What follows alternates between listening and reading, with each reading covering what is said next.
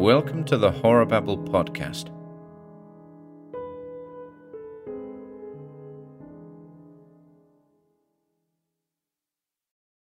The Night They Crashed the Party by Robert Bloch. The whole thing came as a surprise. Nobody expected anything like it. But then, that's the way it was at Rudy's parties. You never could tell what might happen next. It started just the way those things always did. Rudy called me up and said, You'd better drop over, having a gang in just for laughs. For laughs, count me in, I told him. But remember, I'm on the wagon. Ever since that last brawl of yours when somebody socked that senator. Forget it, laughed Rudy. In our business, you gotta drink. And once in a while, you gotta sock a senator or two. A Navy contract is a Navy contract. Which reminds me, put on a clean shirt when you come. We're having Admiral Cribber and a lot of brass. Also some models. Models? For them, I'll find a clean shirt. I promised. See you later. I found my clean shirt and got started for Rudy's place along about nine. Nine o'clock of a summer Saturday night. I'm not likely to forget it. Walking down the street and watching the new cars go by, Station wagons, town and country models, convertibles from Chevy Chase. Cars threading between tall buildings, neon signs stabbing red fingernails at the sky, and people crowding, jostling, pushing, hustling along. No, I won't forget it. Most particularly, I remember the people. It seemed to me at the time that they looked different, changed somehow from the way they looked a year or so before. I kept thinking back to the time when Rudy and I had been broke. I wasn't on my way to any penthouse parties in those days because Rudy didn't have a penthouse. And I didn't often have a clean shirt to wear either. It hadn't been easy, breaking into this manufacturing agent's racket. We'd hawked everything just to keep going. Then along came the war scare, and Rudy and I nosed into these Navy purchasing deals. All at once we were signing orders, taking on new accounts, playing around with high brass and big shot scientists and people from show business. Rudy did the fronting, I did the estimating, and we both made money. It was all right, of course. It was what we had been looking for. But sometimes I wondered what it all stacked up to in the end. Because, like I say, people seem to have changed. A year ago, they would have been strolling along this street on a balmy summer night there would have been a lot of couples holding hands, a lot of families out with the kids running circles around their legs. There'd have been girls in slacks giggling along to the movies and young fellows whistling after them. It was always that way on a warm Saturday night, but not any more. Tonight I could feel it as I moved along. I could feel the difference, see the difference. The change had come all right, not only with Rudy and myself, but with everybody. Maybe it was all this war talk and the stuff about secret weapons. Maybe that's what got people down. That's what wiped the smiles off their faces, wound them up, and set them off to brush, shove, elbow, bump, and march along. Anyhow, they were rushing, and the cars were whizzing, and even the neon sign seemed to flicker faster. Everything jerked and speeded up like an old silent movie film. Somehow it got to me bothered me. I was glad to get off the street, glad to turn into the big apartment hotel, glad to take the elevator up to Rudy's penthouse. Rudy met me at the door. The party was already going strong. I could see it, hear it, smell it. Here you are at last, Rudy said. Come in and meet the gang. And he winked and whispered, Cribber's been here for an hour and he's loaded. I'm going to brace him for that radar contract later. He didn't have to tell me. I knew the routine by heart, and I could see for myself what he'd done to the Admiral. The big front room was filled with people, and the people were filled with liquor and conversation to the point where both frequently spilled over. Cribber was standing in front of the fireplace with a model named Kitty. He was a handsome, distinguished looking old gent in a beautifully tailored uniform, and she was a gorgeous brunette. But somehow, together, they didn't make a very pretty picture tonight. Don't give me any of that high brass stuff, the Admiral was saying. He poked Kitty right in the V of her dress. I'm just telling you the straight scoop. His finger left a red mark on her neck, and he tried to focus both eyes on it as he swayed back on his heels. I'm just telling you they're ready to attack. Blah. That was Chester Garland, the news commentator, horning in. Can't you guys ever stop talking business? Every time I take a story off the wire, it's one of you monkeys making a statement. I go to the movies to relax with Danny Kaye, and I get a newsreel with somebody in uniform making another statement. I come up here to relax, and you're on hand, sounding off. I'm telling you. Blah. You and the whole gang's been telling me for years now. But nothing ever happens. Nothing's gonna happen. So forget it. Here, have another drink. Rudy came up and pulled Chester away. Lay off, he said. Pass around these martinis like a little man, will you? He handed Chester a tray. I went up to Kitty. What's the good word? I said. Don't know any good words, she pouted. One of those lousy Treasury Department snoops showed up today. Hit me with a bill for a G in back taxes. How he ever found out about those stocks, I don't know. And with this inflation and all. She grabbed a drink, clung to it desperately. I wandered around this gay, pleasure seeking, carefree crowd of very important persons, celebrities, and leading intellectuals, and drank in their words of wisdom. I tell you, we've consistently underestimated the possibilities of chain reaction. That was old Professor McKittredge. If the average citizen knew the potentialities of fissionable materials, we wouldn't be so smug. I disagree. Dr. Sandbrenner always disagreed, no matter how drunk he got. In fact, the drunker he was, the more disagreeable he became. It's biological warfare that will turn the trick. The next war will be won or lost within 24 hours. The proper use of chemical bombs planted over a widespread area in a hundred leading cities could wipe out 25% of our population in a day, and another 25% would probably die as a result of the universal panic. Now, if we can only get to them first and do the same thing. Damned government controls, said another voice at my elbow. Ruining free enterprise? What's the man in the street need control for? Wait until next election's over. We're introducing some bills that will fix all that. I felt the words bounce off my eardrums. All the gay, carefree words of wisdom, so typical of the conversation of very important persons, celebrities, and leading intellectuals everywhere today. Oh, it was a lovely party, thank you.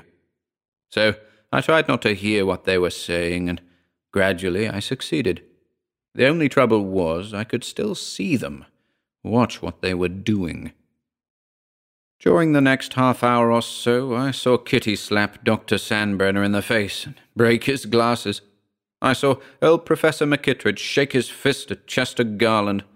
I saw Chester's wife get sick, and I saw the lady who couldn't sleep pass out on the sofa near the fireplace. I saw Rudy steer Admiral Cribber into the back room. I saw everything, including my own puzzled, frightened face in the mirror. I wondered why my face was puzzled, frightened. I also wondered just what it was doing here at all. The room got hot and stuffy.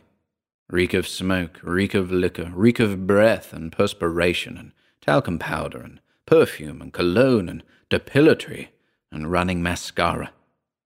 I passed another tray of drinks for Rudy and then wandered over to the window, staring out at the sky. Somewhere off in the distance, over the Potomac, a storm was gathering.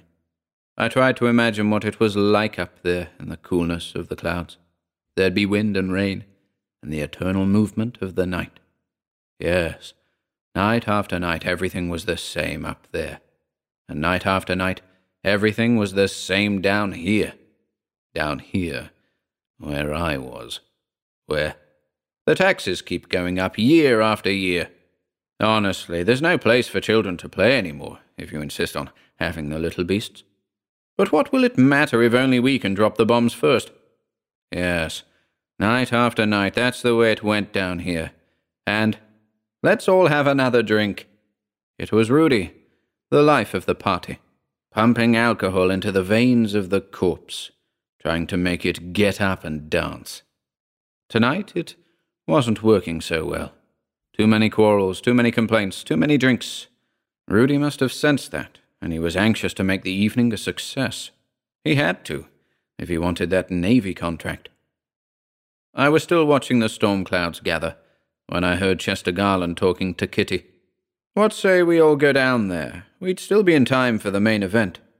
Go where? Nobody's going anywhere. Rudy's voice, genial but with an undercurrent of dismay.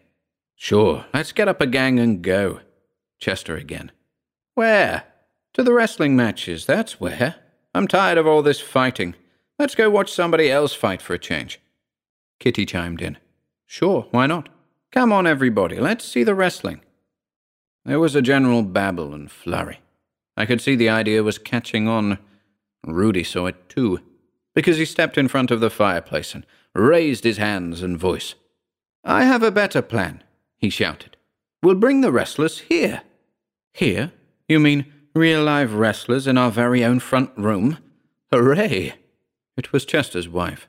She'd come to at the mention of strange men. Oh, those big hairy brutes. Shut up, Rudy suggested, with the savoir faire of a true host. I mean, we can bring them here with television. That's right, Chester agreed. The bouts are being televised tonight. But I didn't know you had a set, Rudy. I haven't, Rudy improvised. But we can get a TV set up here in twenty minutes. There's an ad in tonight's paper. They'll deliver and install a TV set. No aerial needed the minute you call the store. Call 'em. That was Admiral Cribber. Your wish is my command, said Rudy. It shall be done. And it was done. We all settled back. Most everybody had a drink, and Rudy made his phone arrangements in the other room. In order to pass the time of waiting, Kitty took off her shoes and did a dance, although it wasn't the sort of dance where taking off her shoes made any difference. Professor McKittredge shook his fist at Admiral Cribber. The lady who had passed out on the sofa sat up and slapped Dr. Sandbrenner, breaking his extra pair of glasses. Rudy steered Chester Garland into the back room. Chester's wife, quite recovered, had two more martinis and then got sick again. Oh, they managed to pass the time all right. I watched the freak storm. More clouds had gathered, and there were a number of isolated lightning flashes still off in the distance. Once or twice, I could even hear thunder above the braying of the crowd, but there was no sign of rain in Washington proper, or improper, as the case might be. Nobody else paid any attention to what was going on outside. The men with the television set must have knocked about five minutes before Rudy went to the door. Finally, he let them in. The crowd let up a yelp of simulated delight as the two came in, carrying a heavy 16 inch console model. Right in here, Rudy said, indicating the dining room. It'll be easier to set up chairs. How about the corner? He went in there with the men and closed the door. The rest of the crowd got busy on a fresh tray of drinks. He'd better hurry. Chester Garland glanced at his watch. It's almost eleven. We'll miss the main bout.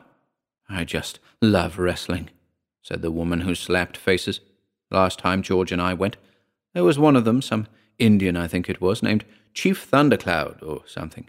And he had one of those brown torsos that was out of this world. I mean, well, anyway, he broke this man's arm, and you could just hear the bone go crunch. I thought I'd pass out. It was so exciting. Really, it was. Did you ever see the lions at work on a bunch of Christians? I murmured, but she didn't seem to hear me. Maybe it was just as well. By this time, everybody was herding towards the dining room. The two workmen seemed to have slipped away, and Rudy was stooping and fiddling with the controls as we came in. The light snapped out, and in the darkness I could hear the thunder of the distant storm. Nice looking set. What did they charge you? What make is it? Didn't they tell you how to work it? Having trouble getting the channel? Here, let me show you. Rudy ignored the queries. He stooped and fiddled, grinned drunkenly, stooped and fiddled some more. Then there came an incandescent glare from the screen, and a blast of sound from the speaker. Everybody scrambled for seats facing the screen. Here we go, whispered Kitty. A face filled the screen. A voice filled the room.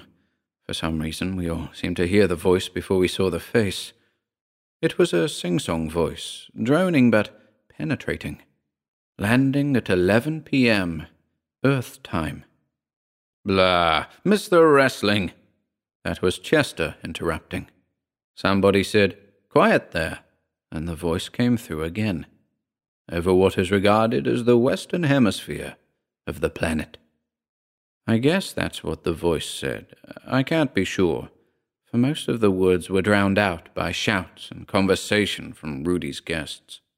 They were seeing the face for the first time. The face on the screen was like a metal mask. It showed up as grey and might have been almost any colour which would reproduce that way on television. It was an oval and contained the usual features, although the nose seemed flat. There was nothing too grotesque about it except its absolute hairlessness. The head was round and bald, and the face itself lacked eyebrows, eyelashes, or hint of beard. The result was a grey, metallic, sexless countenance that might have been utterly unremarkable as a mask, except for the fact that the lips moved. And the lips of Rudy's guests moved now, shouting in incomprehension. Suddenly something blocked the screen. It was Admiral Cribber, getting to his feet. Where's the phone? he bellowed. We're being attacked. Nonsense, Rudy shouted. It's a program. Sit down. But they're attacking us. Wait a minute. He waited. The face flickered out. Now the screen showed the sky.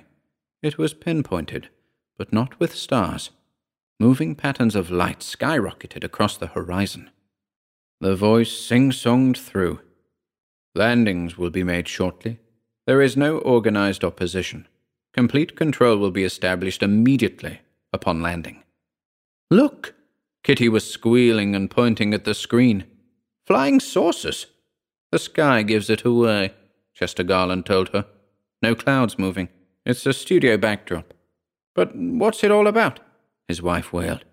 Just one of those invasion shows. Remember Orson Welles on the radio? The screen showed a metropolitan skyline, pinpoints of light flickering like glowworms over the enormous concrete stalks of skyscrapers. Lightning crackled, and part of the skyline disappeared. Proceeding according to plan, landings will be effected immediately. That's no play, Kitty exclaimed. Listen, you can hear the explosions. Thunder, Rudy howled. Can't you see there's a storm coming up? The reception is bad. Reception was bad. The screen flickered again, and we caught a glimpse of the metallic mask, then of another. Thunder boomed louder, and Admiral Cribber lurched to his feet once more. Gotta put through a call, he said. I still think they're attacking. He stumbled out of the room. There was another flurry of conversation, all jumbled together, and I caught only fragments. Norman Corwin, documentary, Lot of science fiction. Another station. Need a drink.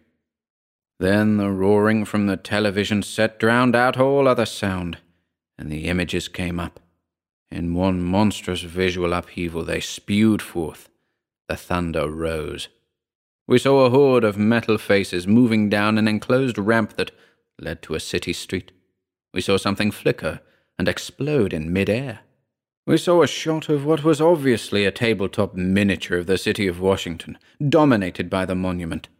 Lights played upon it momentarily, and it broke in half like a stick of candy. We saw. Turn it off, snorted Chester Garland. We need a drink.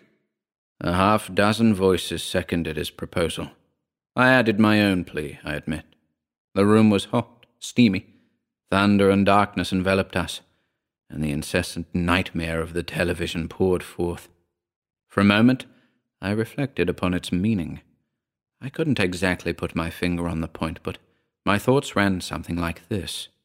All over the country, millions of people were sitting at their television sets, watching some paid technician stage a lurid melodrama about the destruction of a civilization which had degenerated to the point where millions of people just sat at their television sets watching some paid technician stage a lurid melodrama about the destruction of a civilization which had degenerated, and so on, over and over again. There was a hideous kind of truth buried somewhere in all this, and I tried hard to think about it coherently. But it only took a moment. They were still yelling for another drink. The set was still blaring forth its explosions. A voice was still rasping. Landings have now been made successfully at all designated points, and now Rudy was responding to the almost hysterical insistence of his guests. Turn the stinking thing off. He rose, marched up to the set, stooped and fiddled. The crowd rose and half turned to re enter the living room. Rudy was still stooping and fiddling, but the thunder increased in volume and tempo, and now the screen flickered forth in a scene of inferno. A city was disintegrating before our eyes. Beams played from the pinpoints in the sky. People fled between a labyrinth of buildings. People vanished. So did the buildings. The beams played on, and the metal faced monsters marched on metal legs, unscathed by beams. Screams rose above the thunder. What's the idea? hooted Chester Garland. Turn it off. Rudy stood up. I, I, I can't, he said. Can't? No. Look. He raised one hand. It held a wire ending in a wall plug. I can't because it isn't turned on. It was never turned on in the first place. Never turned on? Then what's all this we saw? Is it some kind of gag? Abruptly, there was a crescendo of thunder, and the screen went dead. Somebody snickered. What are you trying to do, Rudy? Throw a scare into us? I swear the set wasn't connected. Blah. Chester Garland and his wife pushed towards the door to the living room. Kitty and the others crowded after them. Fooled me for a minute, said Dr. Sandbrenner. But Rudy's reply was drowned by another burst of thunder. It came not from the set, but from outside. The walls began to vibrate. There is a storm, said Kitty. As everyone crowded up to the bar, she walked across the room to the window. I watched her as Rudy took down a couple of fresh bottles. Well, soaks, he chuckled. What'll it be? Might as well get on with the party. I watched Kitty peer out of the window, saw her eyes widen, saw her hands grip the sill. The party's over, I murmured. But nobody heard me, for suddenly, above the thunder that resounded from the streets below, Kitty began to scream. She was still screaming as we all rushed to the window and gazed down at what was happening in the world outside.